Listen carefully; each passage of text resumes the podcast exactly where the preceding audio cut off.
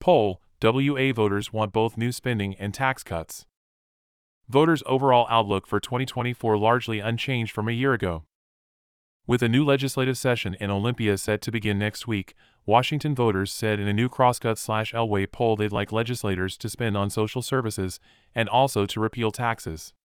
Since the last session, the Evergreen state brought in $1 billion in new revenue from a new capital gains tax and carbon pricing system, more than legislators anticipated.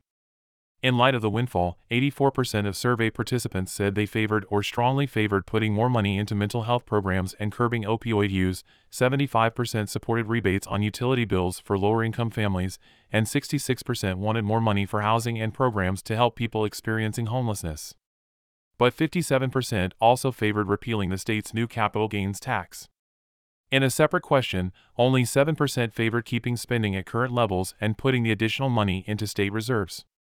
The unexpected budget surplus and conflicting public priorities for how to use it sets legislators up for a challenging 60 day session, said pollster Stuart Elway.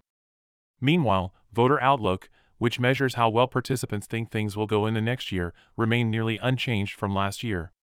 While 60% said things are likely to get much better or somewhat better for their own households, only 34% said they expected the same for the country as a whole. In every poll since 1992, voters have predicted better outcomes in their own lives than for the nation, though the 26 point gap is the largest it's been since 2019. Whether forecasting for their own lives, their communities, the state, or the whole country, Democrats were significantly more optimistic than Republicans. Voters under age 35 and over age 65 were also more optimistic. According to participants, the most important issues facing state legislators in 2024 are the economy, cited by 32%, public safety, 22%, homelessness, 22%, and taxes, 17%. These same four issues were noted in similar numbers this time a year ago. Results from polling questions on the upcoming race for governor will be released next week. The poll was conducted December 26 to 28, with 403 registered voters in Washington. Nearly 30% of respondents participated in live calls by landline, 37% by live cell phone calls, and 34% participated online after text message invitation. It has a margin of error of plus or minus 5% at a 95% confidence level.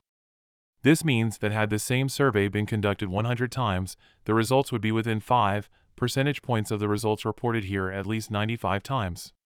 Crosscuts reporting on the Crosscut slash Elway poll is available for free republication by any news outlet as part of the Republish collection.